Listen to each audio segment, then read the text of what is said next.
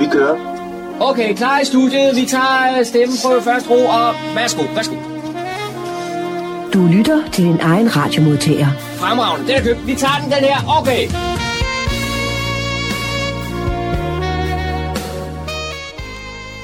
Det er så tegn på, at vi går i gang med årets første udgave af programmet, der hedder Morgengrøder.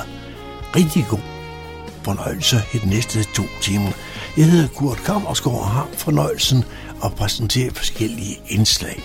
Nu er det jo sådan lige i starten her nu, og så, ja, det var måske på sin plads at ønske jer alle sammen et rigtig godt nytår.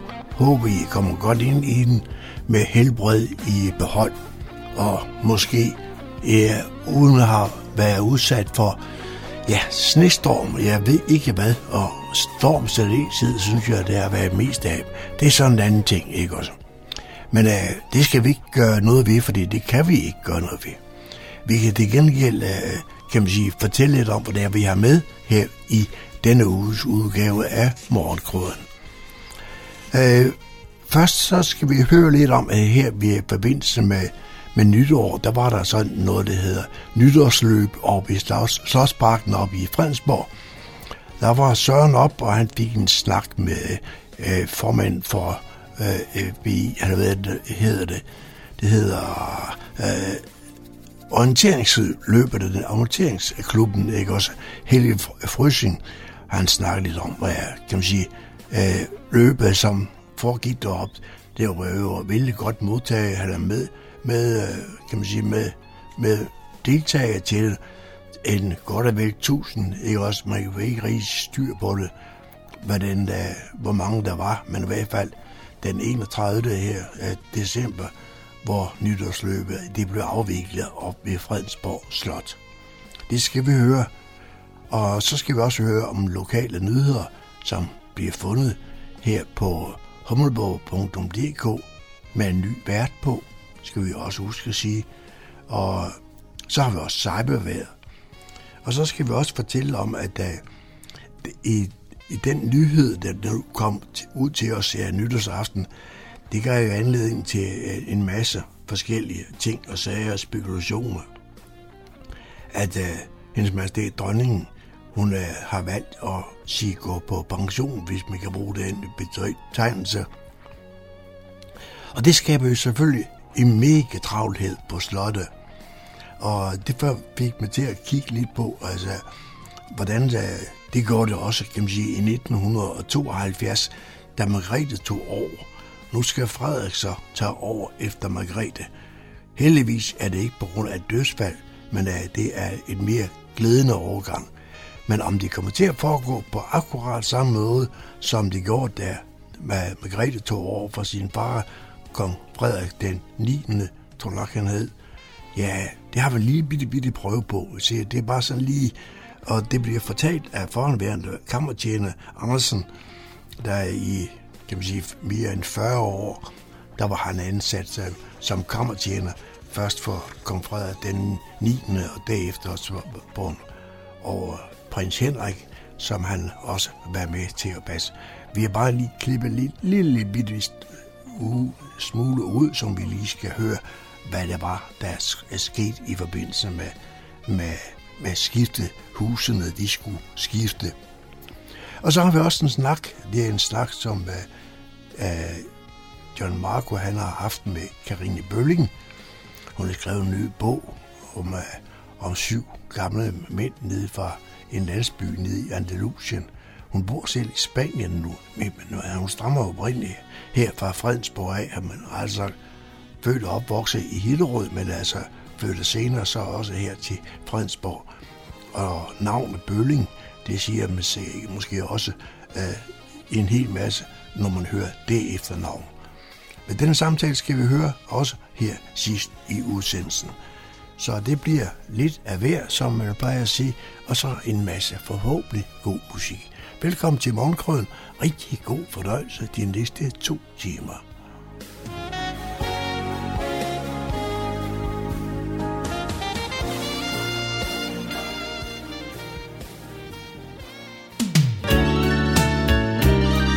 Lytter til Morgenkrydderen. I studiet er det Kurt Kammerskov. Jeg står her sammen med Helge Frøsi, som er formand for øh, Fredensborg Atletikforening. Kan du fortælle noget om øh, årets nytårsløb her i Fredensborg? Ja, det kan jeg godt. Det er gået over al forventning, vil jeg næsten sige. Der er flere deltagere i år, end der var sidste år. Og så, jeg vil gætte på, vi har i hvert fald været, vi er afsted mellem 1000, delta- mellem 1000 og 1100 deltagere i år. Så det har været forrygende. Stemningen er helt i top. Alle har virkelig nyt det, og, og man kan bare se, at øh, også henne i vores forplejningsdepot, der øh, taler man lystigt sammen, og det er bare en stor fest for alle. Hvor mange ruter har I haft i år? Er det samme som sidste år, eller? Ja, det er samme rute, samme rute som sidste år, så vi har en øh, 2,5 km øh, rute, vi har en 5 km rute, og vi har en 10 km rute. Så der er lidt for alle. Og selvfølgelig kan man også gå, hvis man vælger at gå. Man kan gå 5 km ruten, og man kan gå 2,5 km ruten. 10 km ruten, den er ligesom skræddersyet til dem, der nu har lyst til at løbe en rigtig lang tur. Hvor mange har I været med til at, at hjælpe til med, med nytårsløbet? Ja, det er jo sådan, at øh, og vi er rigtig glade for, at vi er kommunen har fået lov til at være dem, der arrangerer nytårsløbet. Det er selvfølgelig også et kæmpe, kæmpe arbejde for os. Vi er cirka 30 hjælpere på sådan en dag som i dag. Og det er jo alt øh, fra, der er rutevejviser, der er nogen, der skal sørge for målet, øh, hvor vi også har medaljeudlevering. Og så er der hele vores forplejningsområde, hvor der er vand, og der er æbler, der er juice, og der er kransekager, og der er også lige et glas bobler til dem, der har lyst til det. Så det er rigtig, rigtig mange hjælpere, vi har haft i sving. Har I nogle øh, tal på, hvor mange, der har valgt øh, gåruten, og hvor mange, der har valgt løberuten? Ja, det bliver sådan et rigtig groft tal, fra min side i hvert fald. Der er cirka, jeg vil sige cirka halvdelen. Cirka halvdelen har valgt at gå, og den anden halvdel har valgt at løbe. Det er så næsten 50-50. Er du generelt tilfreds med, hvordan øh, løbet har stået til i år? Jamen, jeg er super tilfreds. Øh, jamen, deltagerantallet har været rigtig, rigtig højt. Stemningen er helt i top. Alt er gået, som det skal. Øh, der har ikke været nogen problemer. Så jeg vil bare sige, at alt i alt har det været en kæmpe succes og en kæmpe fornøjelse også for Fredensborg Atletikklub at være dem, der arrangerer det her løb her. Er det noget, I også kunne overveje at fortsætte med til næste år? Ja, vi har ikke planer om at ikke at gøre det. Så øh, vi, vi forventer i hvert fald, at det bliver samme. Øh, vi gør det samme næste år også. Så det ligesom er, det er en tradition. Nu har vi været, gjort det her i flere år. Og må ikke også, øh, det kommer til at være var mange år endnu. Indslaget var produceret af Søren Hybsmand. Du lytter til morgenkrydderen. Så er der igen blevet tid til lokale nyheder, kulturinformation og servicemeddelelse. De er alle sammen hentet fra humleborg.dk. Med et samlet antal besøgende på 67.071 i 2023 afslutter Niveau Gårdsmalerisamling året med museets næsthøjeste besøgstal nogensinde. Det forløbende udstillingsår blev indledt af slutspurten på udstillingerne med den italienske renaissancemaler Sofonisba og Dan Vos præsentation af den amerikanske popkunstner Sister Corita Kent inden særudstillingen. Kunstnerkolonierne Hornbæk Ari i foråret bragte værker og gæster fra hver side af sundet sammen i salene. Hen over sommeren bjergetog Gunilla Bergstrøms illustrationer til Alfons Åbergs poetiske og livskloge univers publikum i alle aldre, og siden efteråret har Bruno Liljefors, dyremotiver, ledsaget af litterære tekster af nutidige danske forfattere, ført gæsterne ind i storslået og vild natur. Museumsdirektør Andrea Karberg udtaler, Vi er meget taknemmelige over alle de gæster, der har valgt at besøge vores udstillinger, arrangementer og skoleforløb i året, der er gået. Hvert år gør vi os umage for at skabe et helt særligt udstillingsår, der kan give vores besøgende nye inspirerende møder med kunsten og hinanden. Nu glæder vi os til at dele endnu flere stunder med både fordybelse og livlige arrangementer i næste års udstillingsprogram. I 2024 kan publikum glæde sig til helt nye værker af Michael Kvium, for uden en historisk genforening af Rembrandt-portrætter, en sommerudstilling med køer samt mesterværker og glemte skatte fra 1600-tallets Holland og dansk guldalder i udstillingen. Da hverdagen stjal billedet i Holland og Danmark, som åbner 28. januar. Fredensborg Slotskirkes gulv skal renoveres. Kirken er lukket under istandsættelsen. Renoveringen begyndte 1. januar 2024 og forventes at være afsluttet omkring 1. april 2024, skriver Fredensborg Kirkerne på deres hjemmeside. I den nævnte periode er kirken derfor ikke i brug til dåb, vielser og gudstjenester.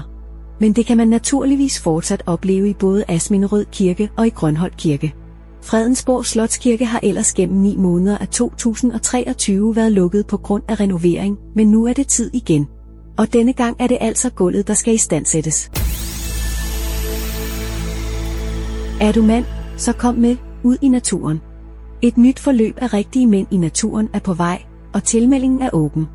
Sæt også kryds i kalenderen den 31. januar og mød op til informationsmødet. Rigtige mænd i naturen er til mænd, der længes efter bedre fysisk form, naturoplevelser, mere energi og måske at smide et par kilo, men som har svært ved at tage første skridt, solo. Her handler det om højt humør, fællesskab og gensidig støtte. Fra den 3. marts til den 3. juni mødes holdet to gange om ugen. Vi kombinerer fysisk træning, natur og friluftsaktiviteter og lækker madlavning, der selvfølgelig skal nydes under åben himmel. Det hele foregår udendørs, også madlavningen. Fysisk træning er i fokus, men vi udforsker også andre måder at være aktive i naturen på, inklusive øvelser. Med naturen som ramme er målet at kickstarte en aktiv og sundere livsstil og opbygge netværk, der løfter trivselen og motiverer til nye vaner. Holdet bliver guidet af en personlig træner, en naturvejleder, en vejleder i naturterapeutiske metoder og en underviser i madlavning og sund kost. Mandage og onsdage er holdets faste mødedage, efter almindelig arbejdstid. Det er gratis at deltage, men du skal tilmelde dig og lige have en snak med gang i Fredensborg først. Efter samtalen får du besked om, om du er med i den eksklusive kreds. Du skal være bosat i Fredensborg Kommune for at kunne deltage. Få mere information og tilmeld dig på fredensborg.dk. Onsdag den 31. januar 2024 kl. 18.00 er der informationsmøde om forløbet på Niveau Bibliotek og Medborgercenter. Det var, hvad vi havde for denne gang af lokale nyheder, kulturinformationer og servicemeddelelse fra humleborg.dk. Nytårsaften 2023 er nok en af dem, som mange af os kommer til at kan huske tilbage på. Om ikke andet så i hvert fald dronningens nytårstale, hvor i det lød, at øh, hun trækker sig tilbage og overlade øh, tronen til sin søn, Frederik, kronprins Frederik, og som så kommer til at hedde Kong Frederik den 10. Men øh, det er først, når de har fået lavet skiftet op på slottet, og det kan give jo anledning til en masse travlhed på slottet, både ja, ind på Amalienborg, men også her på Fredensborg. Og øh, ja, øh, derfor, hvad det for eksempel indebærer, det kan godt være, at det der bliver lidt mere moderne nu, end det var i 1972, da Margrethe hun overtog tronen. Det var så, fordi hendes far var død. Her er det heldigvis ikke taler om et dødsfald. Her er det heldigvis øh, uh, taler om, at en person godt vil trække sig tilbage og give, overgive, kan man sige, pladsen til de unge mennesker, som hun vist nok brugte ordet. Og netop i 72, uh, øh, der har vi en optagelse med foranværende kammertjener Andersen. Han fortæller om, hvordan da, da han var kammertjener inden for den gamle øh, øh, kong Frederik, han fortæller lidt om, hvilken travlhed, hvor meget der skal sættes i værk i forbindelse med et tronskifte. Det er bare et lille bitte, bitte klip, vi lige har pillet ud af en uh, længere samtale eller foredrag, som han fortalte lidt om en gang på et tidspunkt øh, uh, ned på Spænderød Gro. Men uh, vi, uh, vi skal lige høre blandt andet, hvad det var, han sagde.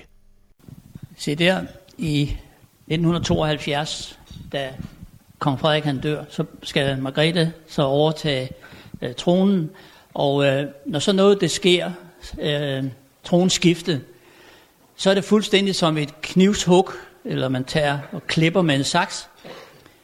Alle, lige fra hofmarschal til den yngste leverist, chauffør, lige meget hvad, de bliver afskediget. Det sker samme aften. Altså når kongen bliver erklæret død, så, så bliver alle afskediget. Og så er der nogen, der kan gå på pension, og nogen kan så komme med over i øh, det nye hus. Vi havde nogle stykker, der kom med over dengang fra øh, Kong Frederiks hus, til og fortsat derovre. blandt andet øh, den ene af vores jæger og så videre. Nogle af chaufførerne øh, er kommet med over os. Så, så det, det, det sker der. Alligevel, altså, den aften, hvor kongen han døde, der kan jeg sige, at kongen døde lidt over 8, og allerede klokken halv 10 om aftenen, det var meget mærkeligt, men der er ikke noget at gøre, sådan er det bare. Der blev fanerne taget over fra dronning Ingrid fra 8. palæ og ført over og over i Christian 9. palæ. Og så siger prinsesse Margrethe til mig, Andersen, hvad gør vi ved det her? Så siger jeg så, ja, det er faktisk kun at sætte dem her nede i hulen hernede. Og så siger hun, jamen de står jo og kører på det her parketgulv. Og så siger jeg, ja, men jeg har altså kun nogle øh, ølkasser eller nogle mælkekasser, vi kan sætte dem ned i. Og så siger hun, prøv det. Og så hentede vi nogle, øh, sådan nogle store ølkasser. Og det passede lige, at fanerne de kunne gå ned i de her huller, og så kunne de stå og holde balancen, indtil at vi fik de rigtige stativer over fra den anden side, over fra Kong Frederik. De var skruet fast i væggen, og det skulle de så også her. Og fanerne, de står faktisk der øh, den dag i dag. Men det skete allerede der om aftenen, fordi allerede næste dag, der skulle dronningen jo ned på Christiansborg og uråbes med Jens Otto, krav og det hele.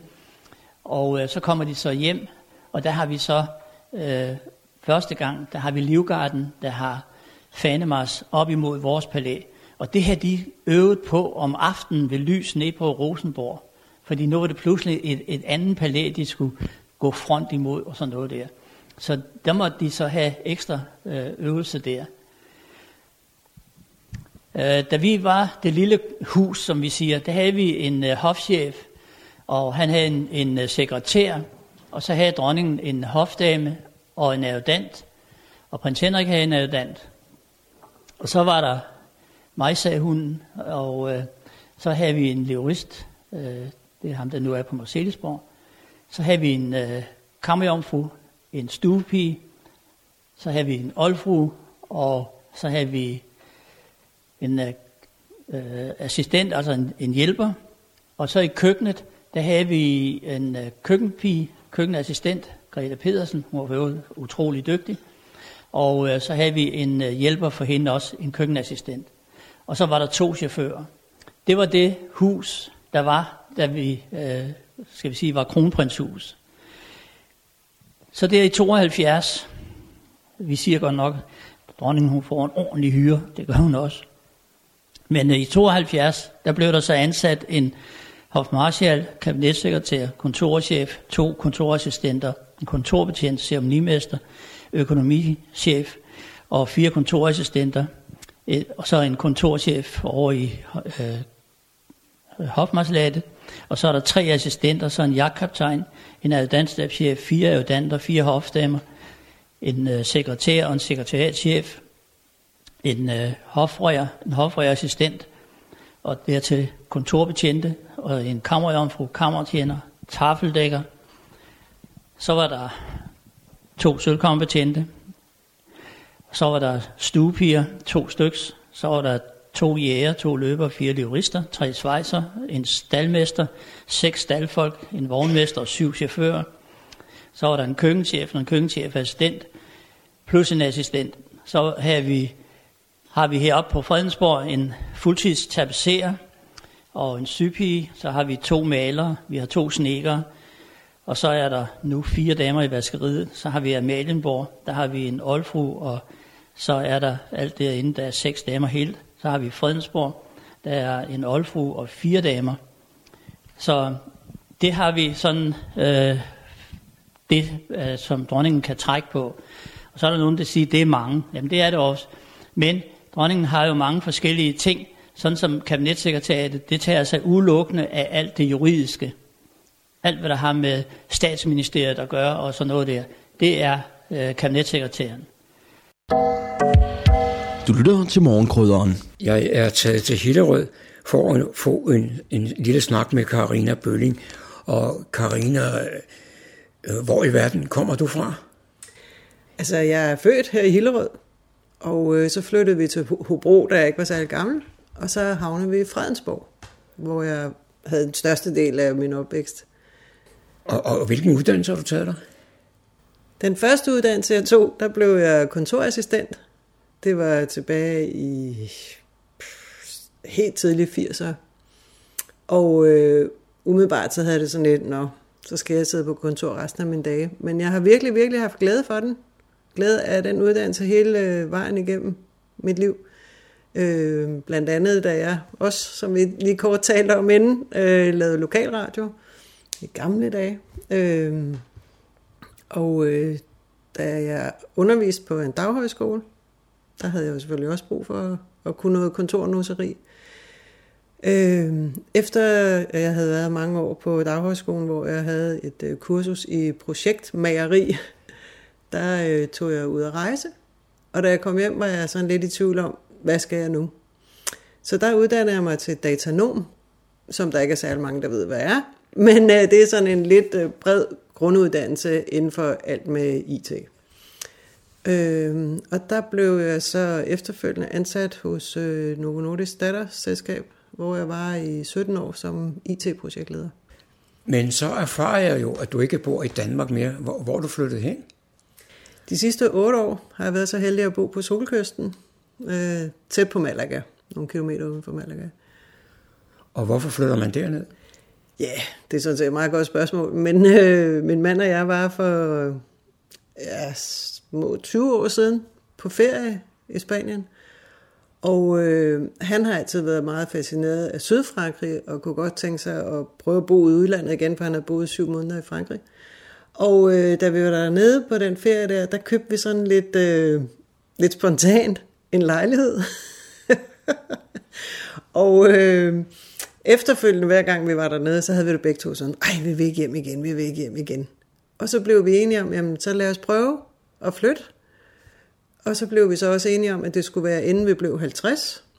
Fordi øh, vi regnede med, at vi begge to skulle starte forfra med at, at skabe karriere. Det var så så heldigt, at jeg fik lov at beholde mit danske job, så jeg kunne sidde på distancen arbejde. Så det kun i gåsøjne var min mand, der skulle starte forfra. Og vi har ikke fortrudt et eneste sekund.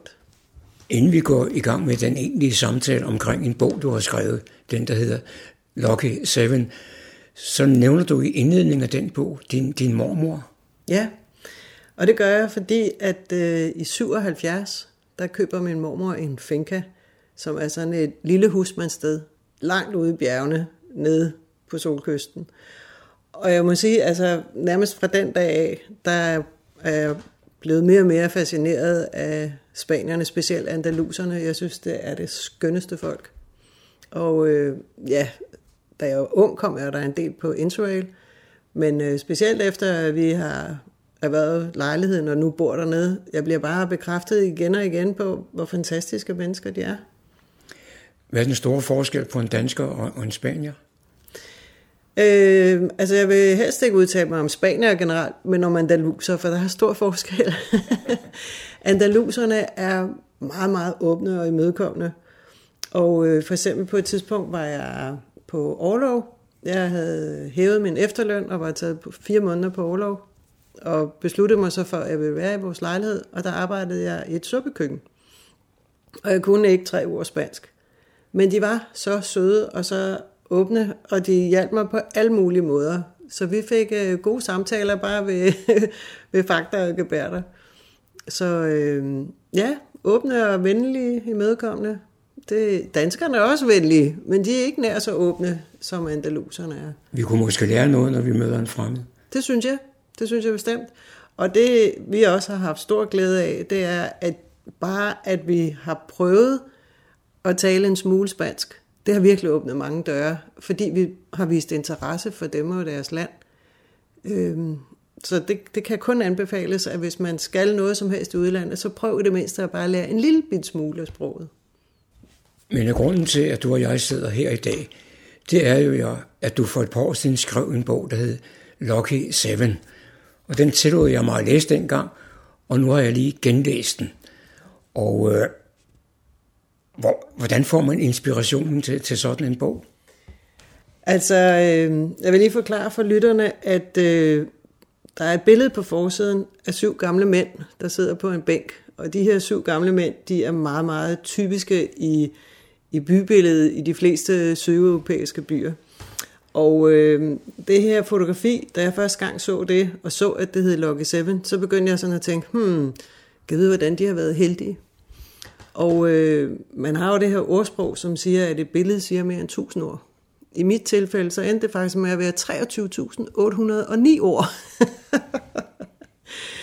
øhm, men det, der sådan for alvor gav stødet til, at jeg begyndte at skrive bogen, det var, at jeg lidt ved et tilfælde kom på et skrivekursus, hvor vi skulle slutte af med at skrive et kapitel eller to til en bog. Og jeg var meget i tvivl, og min mand han blev ved med at sige, jamen, hvorfor skriver du ikke om de der gamle mænd? Skriv nu om de der gamle mænd. Og jeg sådan lidt, jamen, hvad skal jeg skrive om dem? Altså, jeg havde nogle sådan små idéer til, hvordan de havde været heldige, som sagt, men der var ikke noget sådan sammenhængende. Men så begyndte jeg at lave personbeskrivelser. Så jeg kiggede meget grundigt på hver enkelt af mændene og tænkte, hvad er hans familieforhold, hvad er hans livret, hvad er hans yndlingsmusik, hvad er hans aversioner. Alt sådan noget for at danne mig et billede af dem hver især. Øh, og ud af de personbeskrivelser, ikke nok med, at jeg fik et bedre greb om, hvem de var, men der kom faktisk også nogle af historierne. Fordi en af dem, det er en, der var tidligere tyrefægter. Ah, så kom der en historie om tyrefægter der. Så på den måde, så begyndte det sådan stille og roligt at tage form. Nu er jeg jo selv kommet en del i Sydeuropa. Først mange år på Sardinien og senere i, i Sydfrankrig. Og vi møder jo alle de her gamle mænd og deres øh, koner, øh, når vi er dernede. Og det er meget typisk, at især eftermiddagen, der sidder mændene, og som jeg siger, de sidder bare og sidder og laver ifølge det, jeg kan forstå, ikke en pind. Men øh, du har formået at, at åbne døren ind til deres liv ved at beskrive nogle af de samtaler og de øh, oplevelser, de har haft. Ja. Øh, igen, så var det sådan, at da jeg begyndte at skrive bogen, så øh, dukkede der jo nogle historier op, og indimellem så blev jeg også sådan lidt forundret over, når jeg læste min tekst bagefter, hvor tingene var kommet fra. Fordi nogle af historierne, de opstod ligesom af sig selv. Øh, for eksempel så har jeg i mit arbejde med bogen øh, søgt en masse information, og blandt andet så skulle jeg finde ud af, hvad jeg tænkte havde bundet de her mænd sammen som børn, udover at de gik i den samme landsbyskole. Så jeg tænkte, at de har dyrket en eller anden sport. Og når de nu er syv, så googlede jeg bare sport med syv deltagere. Og der dukkede der så en sportsgren op, som havde sin rod i Indien. Og lige pludselig, så var der altså en munk, der havde været udstationeret i Indien, som syntes, at han skulle være med i bogen også. Så på den måde, så er det bare vokset nærmest af sig selv. Og selvfølgelig mange af, eller ikke selvfølgelig, men nogle af de øh, stemningsbilleder, jeg har i min bog, det er meget inspireret af min barndom, da jeg kom i min mormors øh, finca derude, langt ude i bjergene og en lille bitte landsby. Måske skulle du lige øh, for os, der sidder her, lige forklare, hvad ordet finca dækker. En finca, det er sådan et lille landmandssted, eller en lille, lille bitte gård faktisk. Den min mormor havde, der var der to værelser, tror jeg. en stue og et køkken. Og det her køkken, det var altså med åben ildsted, hvor der blev lavet mad på. Og så meget ofte, i hvert fald før i tiden, der var der sådan nogle tørre pladser udendørs, hvor de, de lagde druerne, når de havde høstet vindruer, så lagde de dem til tørre der. Det ses ikke så meget mere i dag. Nogle få steder kan man stadigvæk se sådan omridsende af dem. Det er jo meget sjovt med det, du har nævnt indtil nu, at øh, du ser et billede af, af syv gamle mænd, og øh, så formår du at skrue helt tilbage til deres tidlige barndom, hvor, hvor de spiller sammen. Og jeg havde også tænkt mig at slå ned på nogle af de kapitler, der er i bogen her. Men jeg tror, jeg vil lade det op, være op til dig ligesom at, at finde nogle nedslag. Okay. Øh, hvad tænker du sådan mere præcis på, du kunne tænke dig at høre noget om? Jamen, der er jo mange, mange øh, sjove historier. Ikke? Der er noget med en vendetjeneste, som er meget morsom, med noget kildevand, som jo egentlig var noget andet, og, og så videre, ikke? Ja, altså øh, det jeg jo synes, der er jo sjovest lige den historie, du tager frem der, det er om et æsel, som øh, drengene, på det tidspunkt er de nok lidt mere end drenge, sådan lidt halvunge fyre, øh, hvordan de får et æsel til at hjælpe sig øh, mod en Karl Smart, som prøver på at snøre en af, af de her venner. Jeg vil ikke afsløre for meget, fordi det kunne være, at der var nogen, der havde lyst til at læse bogen. Men noget af det, der også at du får med, som er jo helt ude i hampen nærmest, det er jo, at Hæsle også kommer til at drikke sig fuld. Ja, præcis. Øh, Nå, det skal vi ikke snakke om. jo, det er fint. Øh, ja, altså der sker det, at øh, drengene de får øh, givet det her æsel et ordentligt klask bag i, så det bliver sådan lidt aggressivt, og får slået hul på en tønde med vin, og æslet drikker så den her vin. Æslet bliver meget fuldt, og det, det foregår samtidig med, at der er byfest. Så øh, der bliver jo vild opstandelse med det her fulde æsel, øh, der lige pludselig står der og bliver meget usikker på sine ben. Noget, som også er meget karakteristiske for de her sydeuropæiske byer, det er jo øh, det ugenlige marked. Ja, øhm, der er præster i markedet i enhver by med respekt for sig selv. Det der også øh, tit er, når markedet er over, det er, at der ligger rigtig, rigtig meget affald. som, det virker som om, der ikke rigtig er nogen, der tager sig af, men det er der jo selvfølgelig. Øhm, der er også tit nogle boder på de her markeder, hvor jeg har tænkt, for de nogensinde solgt noget som helst. Og øh, specifikt i, i min bog, der er det en bod, der har blonder, eller kniblinger, som mændenes koner, de har lavet. Og det er godt nok ikke særlig tit, at de sælger nogle af dem, men de elsker at lave de her kniblinger. Det hygger de sig rigtig godt med. Og jeg skal da også godt love for, at du har lidt gang i, i fantasien, for det er jo fantasi. Det er fantasi, det hele. hele. Bogen, ja, ikke? Ja. Og blandt andet det afsnit, som du kalder frihed, om en, en mand, der får forærende en guitar, eller en dreng, der får forærende en guitar af sin mor, men meget, meget hellere ved cykle. Det synes jeg er en meget sød lille sag. Kunne du komme lidt nærmere ind på den? Øhm, ja, altså, øhm, der er en dreng, som tilfældigvis, eller en af drengene her, tilfældigvis har fået fat i en gammel cykel, som han prøver på at køre på, og det er altså ikke særlig nemt i en landsby med stejle øh, veje, der jo kun er grus og sten på. Men øh, han synes, at det er en helt stor frihedsfølelse af at suse ned igennem de her gader på, på cyklen. Øh, så han drømmer om at blive cykelrytter. Og en dag så ser han nogle cykelrytter køre ude i bjergene, og han bliver helt fascineret af det. Men øh, til hans store skuffelse, så til hans første kommunion, hvor han er cirka 10 år, der får han en guitar i gave, og han vil jo meget hellere have haft en cykel. Men øh, heldig nok, så øh, ender det med, at han får byttet guitar til en cykel. Og så bliver han faktisk professionel cykelrytter. Når man sådan følger øh, syv drenge og unge mænd i puberteten, så kommer man også en lille smule, eller måske meget ind på det, der hedder kærlighed. Og du har også et øh, afsnit, øh, øh, som du kalder blandede følelser. Og øh, der nævner du blandt andet øh, Pedro. Kan du fortælle lidt om Pedro? Ja, men igen, nu ved jeg ikke, hvor meget jeg må afsløre. øhm, der er den ene af, undskyld, af mændene her, da han er ung, så har han endelig fået lukket hans udkårne med ud i Olivenlunden. Og øh, de ligger der og har det rigtig rart. Lige til, at der lige pludselig kommer en voldsom hund løbende lige hen mod dem og snapper ud efter specielt ham. Så han må løbe alt, hvad han kan, for at ikke blive bit af hunden.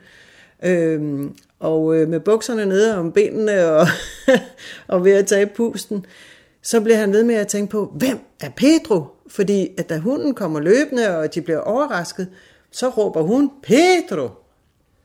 Øhm, og det viser sig så faktisk, at Pedro er hunden.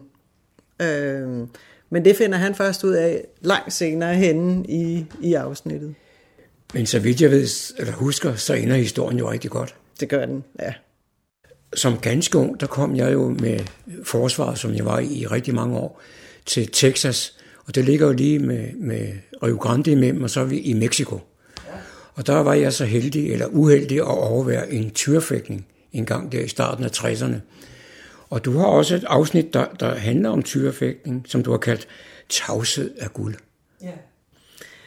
Øh, det handler om øh, tyrefægteren, som jeg før nævnte under øh, hvad hedder, personbeskrivelser, Carlos. Og øh, der sker det, at da han som meget ung tyrefægter, så er han til hest, for det første. Men øh, tyren bliver simpelthen så ej, så den sparker og rammer ham på siden af hovedet, så han bliver døv på det ene øre. Og øh, den her oplevelse, den er så voldsom for ham, så han ønsker ikke at fortsætte som tyrefægter. Men øh, han ender med at faktisk købe tyren og bruge den som avlstyr. Fordi tyren bliver benådet, fordi den har kæmpet så brav en kamp. Og øh, der er så en rigmand, der bor i nærheden, som øh, Carlos forventer kommer ud og vil se hans fine, fine tyr, fordi den her tyr, den har han godt nok brugt til at, at afle på mange gange. Så, øh, og rigmanden han kommer, og øh, han siger til Carlos, at han vil købe hans avlstyr, og Carlos siger, nej, nej, nej, den er nu ikke til salg for penge. Men øh, da han så får prisen at vide, så bliver de så enige om, fint, vi har en aftale, men Carlos han vil have pengene først, før rigmanden han kan drage afsted med avlstyren. Så øh, rigmanden kommer igen en dag og giver ham en god stor kuvert med penge, og så aftaler de, at så kan han komme og hente tyren. Han kommer bare aldrig og henter den her tyr. Og en dag så kommer der så nogle andre folk ud til ham, som viser sig at nogle advokater, som er ved at gennemgå boet fra den her rigmand. Og øh, der har de så fundet, at der ligger en seddel, hvor der står, at han skylder Carlos så så mange penge for en avlstyr, så de kommer bare ud for at betale ham for den her avlstyr. Hvad de ikke ved er, at Carlos aldrig nogensinde, eller at rigmanden aldrig nogensinde fik den her øh, avlstyr for Carlos. Så Carlos får faktisk betaling to gange øh, for den samme tyr, som han stadigvæk har. Øh, men hvorfor jeg har kaldt den tavshed af guld, er fordi, at han bliver så befippet, han når slet ikke at sige noget, så han ender med at have alle de her dejlige penge. Og det kommer også til at gøre det ondt på ham, at han ikke rigtig har været ærlig. Det gør det. Så han øh, går i kirke, og han betaler aflad, og han skrifter og gør ved, men øh, der er ikke, han kan ikke gøre andet end det. Nu bruger du jo mange termer, som vi bruger i, i folkemunden meget ofte, og det næste, jeg vil tale om, det er overdrivelse fremmer forståelsen. Og det er noget med at skaffe noget vin til et, et, et bryllup.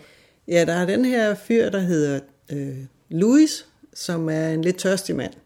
Han har haft en ret hård barndom og opvækst, så hvis man skal undskylde ham, så er det derfor.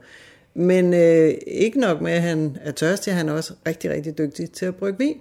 Så han bliver bedt om at brygge vin til et større bryllup, der skal være. Og øh, en dag eller en aften har han været hos Peppe og fået lidt meget at drikke. Og øh, næste morgen, så ved han, at han har været ude at tisse i løbet af natten. Men potten er tom, så han undrer sig lidt over, kan vide, hvor jeg har tisset hen af.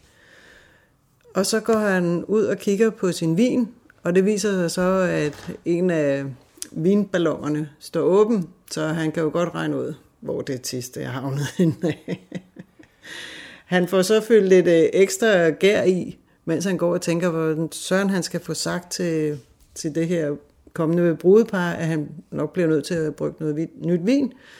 Fordi øh, øh, den kommende brud og hendes far kommer på besøg, og de vil mægtig gerne smage den her vin, og han bliver ved med sådan at prøve at, at udskyde det, fordi ah, det er altså ikke heldigt med, med tis i vinen. Så det ender med, at de går ned til Peppe og får sig en øl dernede. Og mens de sidder der, så springer huset og det hele i luften, simpelthen fordi det her vin, det overgærer. Så der løber jo litervis af både vin og tis igennem gaderne. Det er jo en voldsom reaktion. Ja, men øh, jeg tænkte, der må godt være lidt drama. Men når man nu ser sådan en fotografi og får den idé til at skrive en bog, så kan det også godt være, at man bliver en, en lille smule nysgerrig på lokaliteten. Helt bestemt. Altså, jeg fik det jo sådan, at jeg skulle bare op og sidde på den samme bænk som de her gamle mænd. Så jeg tog igen fat i fotografen, og han fortalte mig, hvor det var han. Og øh, vi tog op, og jeg fik mit billede. Og heldigvis havde jeg taget fotografiet med, fordi jeg øh, træffede en ældre dame på toget, og jeg spurgte hende så, om hun kendte nogle af de her. Og hun var sådan lidt, ja, jeg mener, den enes øh, barnebarn bor i min opgang, men hun er vist ikke hjemme. Og, øh, men så kigger hun så på billedet, og så peger hun på en af dem, og så siger hun, men jeg ved, ham der, han hedder Rafael. Og der gibbede det i mig, fordi det gør han altså også i min bog. Så jeg ved ikke, om det var et tilfælde, eller om jeg også havde været heldig. For, for et øjeblik siden, der var jeg lidt inde på, at, at mange af dine overskrifter, det er jo termer, vi bruger her i sproget. Men er det noget internationalt, eller? Altså, jeg er blevet mægtig overrasket over, hvor mange ordsprog vi har på dansk, som du kan oversætte nærmest direkte til, til spansk. Så øh, vi har så mange ting til fælles med spanierne. De har også langt hen ad vejen samme øh, humor, og tit og ofte sort humor, som vi har. Så det nyder vi stor gavn af. Og Karina, så forstår jeg på dig, at bogen indtil videre er udgivet på to sprog, nemlig på dansk og på engelsk. Og så arbejder du med naturligvis i en spansk version. Ja. Hvorfor den ligger på engelsk, det kommer så af, at øh, da jeg synes, at nu var jeg færdig med at skrive bogen, så var der en god veninde, der sagde, ej, den skal du udgive, den skal du udgive, den skal du udgive. Og jeg var sådan lidt, ja, bum. Jeg kunne lave den som, hvad hedder det, e-bog. Men jeg synes nu lige meget hvad, at så øh, er billedet så vigtigt, billedet af de syv mænd her, at det skulle med. Så jeg kontaktede fotografen og spurgte ham, om jeg måtte bruge hans foto. Og han blev ellevild og meget begejstret, og sagde, at selvfølgelig måtte jeg det. Og øh, så sagde han, at han rigtig gerne ville sælge den på sit galeri. Han havde et, øh, et galeri nede i en af de andre små landsbyer dernede. Men så skulle den jo oversættes til engelsk. Og øh, så fik jeg den oversat, men jeg synes, det var sådan lidt valby-engelsk. Og øh, på det tidspunkt var jeg så, så heldig at gå til spansk med en amerikaner. Så jeg spurgte Troy, om han måske ville læse korrektur på den. Og Troy, han blev simpelthen så engageret. Altså, jeg har også refereret til ham som min redaktør, fordi han kom med rigtig gode øh, idéer og spørgsmål. Øhm, og øh, for ham var det meget, meget vigtigt, at den blev korrekt oversat til engelsk. Så nogle gange så måtte jeg simpelthen agere, for at han kunne forstå præcis, hvad det var, jeg ville sige. Og for eksempel så øh, har han oversat øh, eller har han brugt et amerikansk eller et engelsk ord, som jeg aldrig nogensinde selv havde fundet, og det er discombobulated, som betyder forfjamsket. og det synes jeg var lidt skægt, at han gik så meget op i det. Men hvis man nu skulle få lyst til at læse øh, bogen her, eller ligefrem anskaften, hvad gør man så? Ja, så er jeg så heldig, at øh, min mor, som bor i Fredensborg, hun har sagt, at man kan få lov til at komme ud øh, hos dem og købe den. Og øh, man kan ringe til hende, og det kan man på telefonnummer 50 45 74 21 50 45 74 21 og bogen koster en nettesum af 75 kroner. Indslaget var produceret af John Marco. Så er der igen blevet tid til lokale nyheder, kulturinformation og servicemeddelelse. De er alle sammen hentet fra humleborg.dk. Flyet og Aarhus samtidig, kan man det? Ja, og der gemmer sig en mindre guldgruppe af både franske, tyske og nu også danske værker for besætningen. Det kan man komme til at opleve tirsdag den 16. januar kl. 16.30 i Asminderød Kirke. Traditionen har sit udspring i Frankrig i 1800-tallet, hvor der med opfindelsen af det opretstående klaver skabtes et eksklusivt repertoire for klaver og harmonium med Cæsar Frank og Saint-Saëns som de fornemmeste komponister. Senere rykkede besætningen ind i koncertsalene, hvor der nu mange steder var opsat symfoniske orgler. Med udgangspunkt i denne tradition har Jens Ramsing skrevet flere værker for besætningen, nu hvor efterhånden også de fleste kirker er forsynet med gode flyler. Anne Kirstine Mathisen er organist og kantor i Køge, Sankt Nikolaj Kirke. Hun er en meget aktiv og efterspurgt orgelsolist med flere CD'er både bag og foran sig. Jens Ramsing har en karriere som både pianist og organist og er ansat som organist og kantor ved Sankt Peders Kirke, Næstved. Siden Nordisk Kirkemusiksymposium i 2021, hvor Jens Ramsing fik uopført et større værk for klaver og orgel, Three Concert Pieces, har duen spillet mange koncerter. Programmerne er både spektakulære og underholdende med musik af Bach, Ramsing, Lutoslavski og Dupré så man kan se frem til sig til en spændende og afvekslende koncertoplevelse ved skumringskoncerten i Asminderød Kirke. På grund af en besparelse, der har ramt Fredensborg bibliotekerne i 2024, vil lånerne nu opleve forandringer, når man benytter sig af tilbuddet i reolen. Fra den 1. januar kan du nu kun låne to lydbøger og to e-bøger om måneden. Samtidig har biblioteket været nødsaget til at fordele sit budget til lån på e-reolen hen over året. Man vil derfor kunne opleve, at når månedens budget er opbrugt, kan man ikke låne mere, selvom man ikke har brugt sin månedlige kvote. Man vil dog altid kunne låne de blå titler, da de er uafhængige af de månedlige lånekvoter. Det skriver Fredensborg Bibliotekerne på deres hjemmeside. Vi bliver ved bibliotekerne, for der er strikke-workshop med Lærke Bakke, torsdag den 25. januar kl. 17.30. Så find strikkepindene og restgarnet frem, gerne mindst otte forskellige slags og bliv inspireret. Kom og bliv udfordret på, hvordan du tænker strik, farver og håndarbejde. Under ledelse af Lærke Bakker, skal vi have hænderne helt nede i materialet og mærke både os selv og tekstilet. Forbered dig på at blive både frustreret og inspireret. Der skal eksperimenteres, undersøges, fejles og lykkes. Er man hækler, så kom gerne, man kan sagtens være med. Dog skal man tilmelde sig på forhånd via Fredensborg Bibliotekernes hjemmeside. Lærke Bakker er uddannet tekstildesigner med speciale i handstrik fra The Royal Danish Academy of Fine Arts i 2015. Hun er kendt for at være fornyer af dansk strik og gøre op med forestillingen om det perfekte menneske og den perfekt strikkede sweater. Det skal være lystfyldt at strikke, og man skal ikke være bange for at lave fejl. Efter arrangementet kan man gå tværs over gågaden til Butik Garnværk. Her kan du købe garn og Lærke Bakkers nyeste bog, Strik 2, og få den signeret. Workshoppen er et samarbejde mellem Garnværk og Fredensborg Bibliotekerne. Det var, hvad vi havde for denne gang af lokale nyheder, kulturinformationer og servicemeddelelse fra humleborg.dk.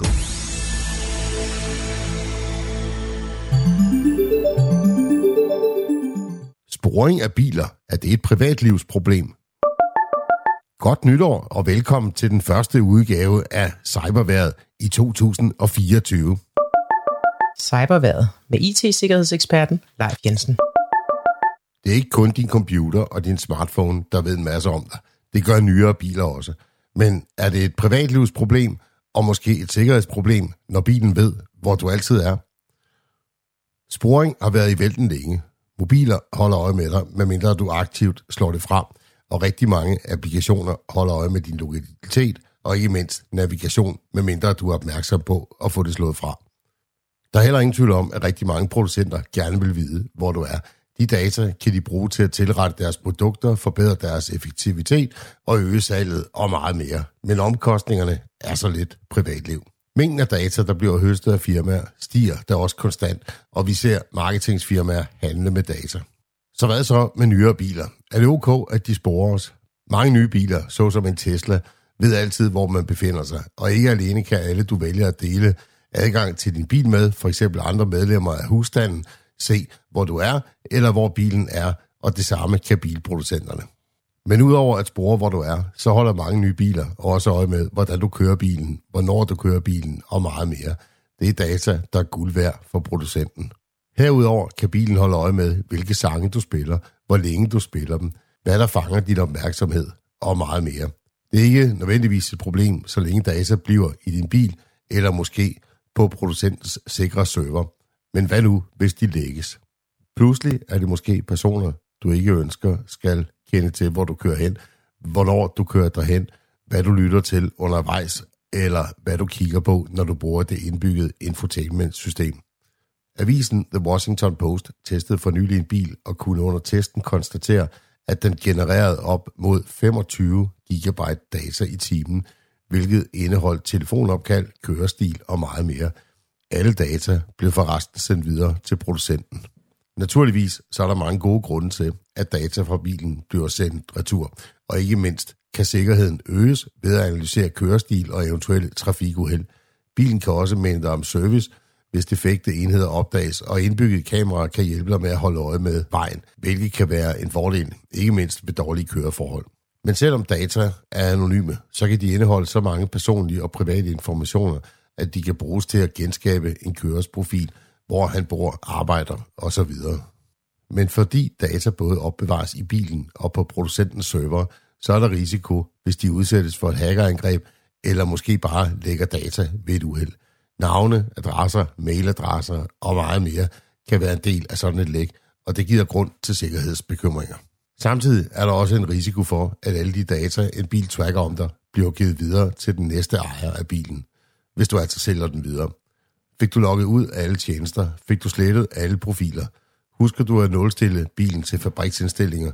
Hvis du overhovedet kan gøre det, kan du være sikker på, at en nulstilling faktisk sletter alle data effektivt fra bilens lager. Der er ingen tvivl om, at nyere biler sporer dig og alt, du gør i bilen, og det er et potentielt privatlivsproblem, og du skal være meget opmærksom på, hvad du fortæller bilen om dig selv. Som minimum bør du sikre dig så godt du kan, at producenten krypterer alle data og ikke sælger dem videre til andre. Datalæk kan du desværre ikke rigtig sikre dig imod. Velkommen til den farver nye bilverden, og velkommen til 2024.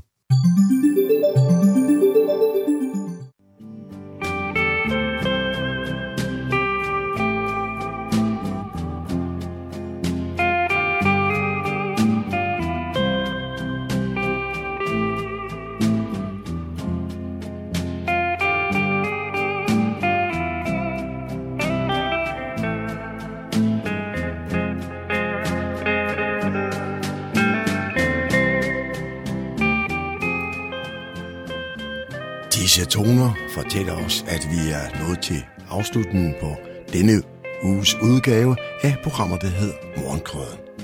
Her fra redaktionen, som består af undertegnet, jeg hedder Kurt Kammersgaard. Ja, der siger jeg tak for nu, og på genhør en anden god gang.